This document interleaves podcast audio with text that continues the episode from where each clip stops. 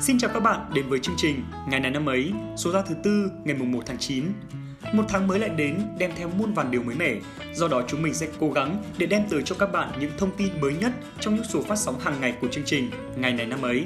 Và mở đầu chương trình ngày hôm nay sẽ là thông tin về thể thao. Các bạn thân mến, hôm nay là ngày đầu tiên của tháng 9 và từ đây sẽ bắt đầu một giai đoạn cực kỳ sôi động của các đội tuyển bóng đá quốc gia. Khoảng thời gian đầu tháng 9 là khoảng thời gian FIFA Day.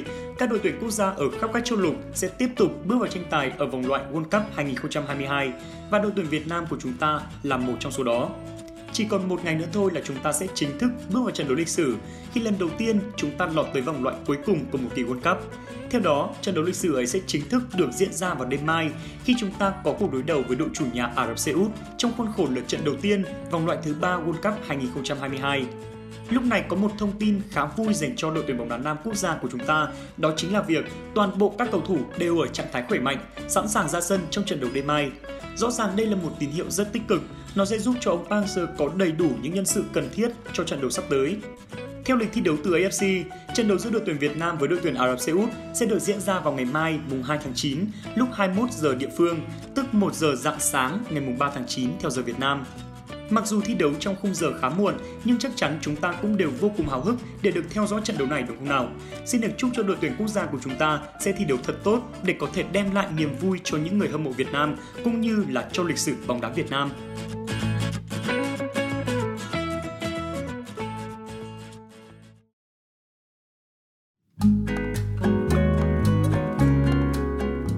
Các bạn thân mến, hôm nay là thứ tư, ngày mùng 1 tháng 9, là ngày thứ 244 trong năm. Xin được chúc cho các bạn có sinh nhật trong ngày hôm nay sẽ có một ngày tràn đầy ý nghĩa bên cạnh những người thân yêu của mình. Các bạn ạ, trên chuyến đi của cuộc đời luôn có những khó khăn mà bạn phải một mình chiến đấu và đối mặt, không ai có thể giúp được bạn. Vậy nên chúng ta hãy nỗ lực nhiều hơn, kiên trì nhiều hơn để có thể kiêu hãnh bước qua mọi chặng đường các bạn nhé. Chúc các bạn một ngày tràn ngập niềm vui.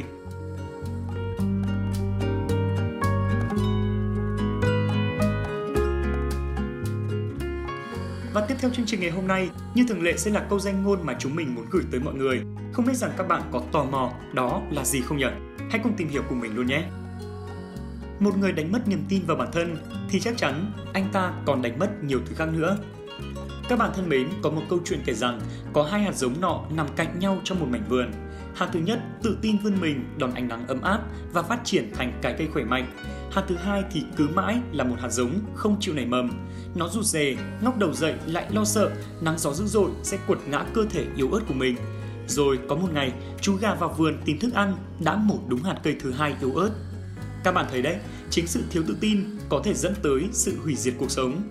Khi ta mất đi niềm tin vào bản thân, ta sẽ không thể thực hiện được khả năng, không thể khai thác hết tiềm năng, năng lực của mình. Khi không tin vào bản thân, con người sẽ dễ dàng tuột mất cơ hội khẳng định mình và vươn tới thành công. Trong cuộc sống, chúng ta muốn thành công, chúng ta phải làm việc, nhưng mà khi không tin vào chính mình thì sẽ không thể thuyết phục người khác tin mình được. Như vậy, cơ hội hợp tác là rất khó.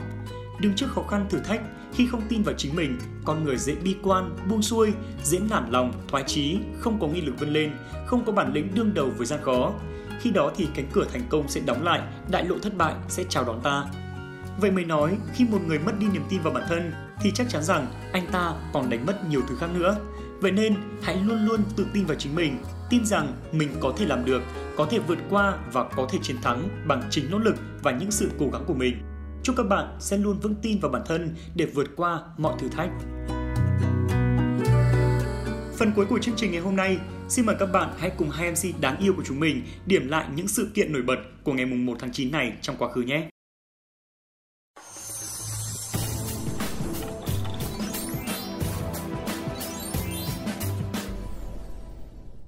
Xin chào mừng các bạn thính giả đã đến với ngày này năm ấy.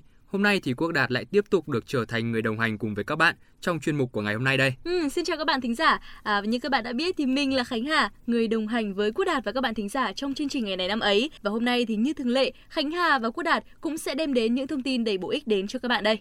Uhm, hôm nay cô bạn của chúng ta có vẻ nhẹ nhàng và nữ tính quá các bạn thính giả. Uhm. Không biết là có chuyện gì ở đây nhỉ? Ờ thì thật ra thì ờ, Khánh Hà cũng rất là nhẹ nhàng nhưng mà hôm nay thì còn nhẹ nhàng hơn nữa khi mà được cảm nhận những cơn gió của mùa thu khoan khoái. Thế là đã qua rồi những ngày tháng nóng nực, mướt mát mồ hôi rồi, thích quá đi. Uhm, công nhận không khí trong lành thì đúng là làm con người ta dễ chịu hơn hẳn. Ừ. Đặc biệt là một người khó tính như Khánh Hà mà cũng phải hiền thục thì đúng là biết sức công phá của mùa thu mạnh đến cỡ nào rồi. Trời ạ, à, thời gian mà ngồi chọc gậy bánh xe thì bắt đầu chương trình rồi đấy. Chứ các bạn thính giả thì cũng không muốn nghe Quốc Đạt chọc ngoáy bạn bè như thế đâu. Ờ thôi được rồi, nể tình bạn bè thì Quốc Đạt sẽ không đùa Khánh Hà nữa. Ừ. Các bạn thính giả thân mến, chúng ta cùng bắt đầu chương trình ngày hôm nay thôi. Và thưa các bạn thính giả, chúng ta sẽ đến với ngày này năm ấy, ngày mùng 1 tháng 9. Ngày mùng 1 tháng 9 tức là ngày 244 trong năm và ở Việt Nam thì có những sự kiện gì đặc biệt, chúng ta sẽ biết ngay sau đây. Dạng sáng ngày 1 tháng 9 năm 1858, Liên quân Pháp Tây Ban Nha tấn công bán đảo Sơn Trà, mở đầu cho cuộc xâm lược Việt Nam của Pháp. Và ngày 1 tháng 9 năm 1858 cũng là ngày mở đầu của cuộc kháng chiến của dân tộc Việt Nam chống thực dân Pháp xâm lược. Quân và dân ta đã dũng cảm đương đầu với súng đạn, chiến thuyền của Liên quân thực dân Pháp Tây Ban Nha khi chúng nổ súng tấn công đánh chiếm bán đảo Sơn Trà, Đà Nẵng. Trải qua những năm tháng trường kỳ kháng chiến, dưới sự lãnh đạo của Đảng, cuối cùng cuộc kháng chiến chống Pháp cũng đã giành được thắng lợi. Thắng lợi đó đã chứng minh cho một chân lý của thời đại.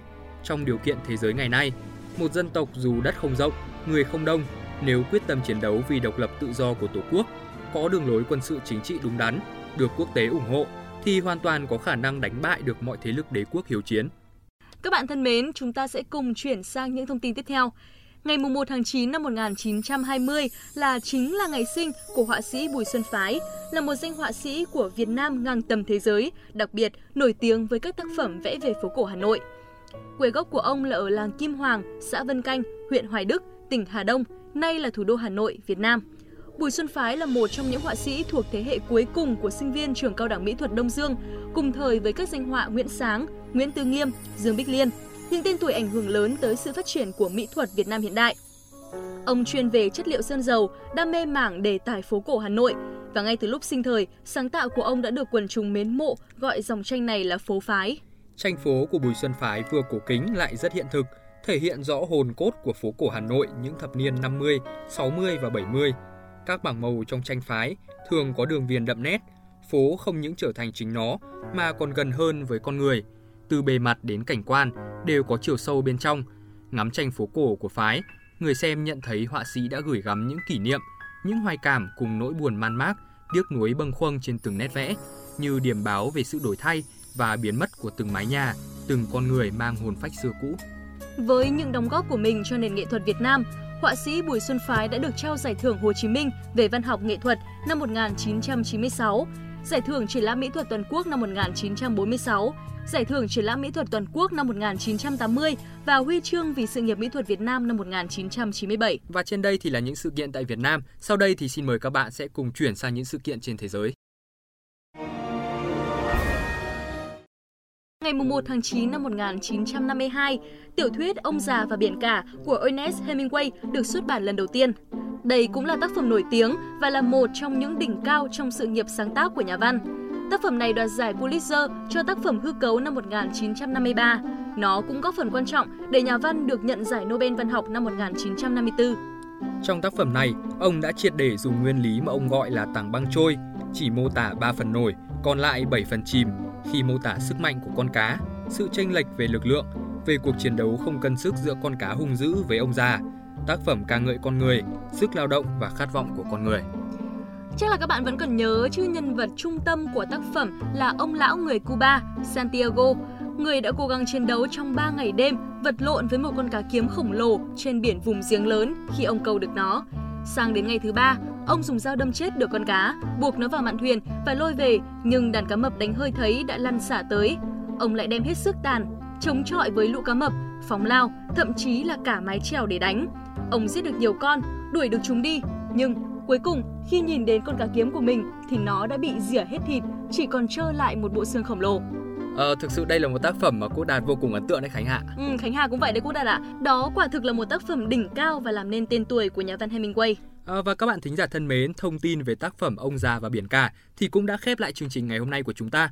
Cảm ơn các bạn đã chú ý lắng nghe. Xin chào và hẹn gặp lại. Xin chào.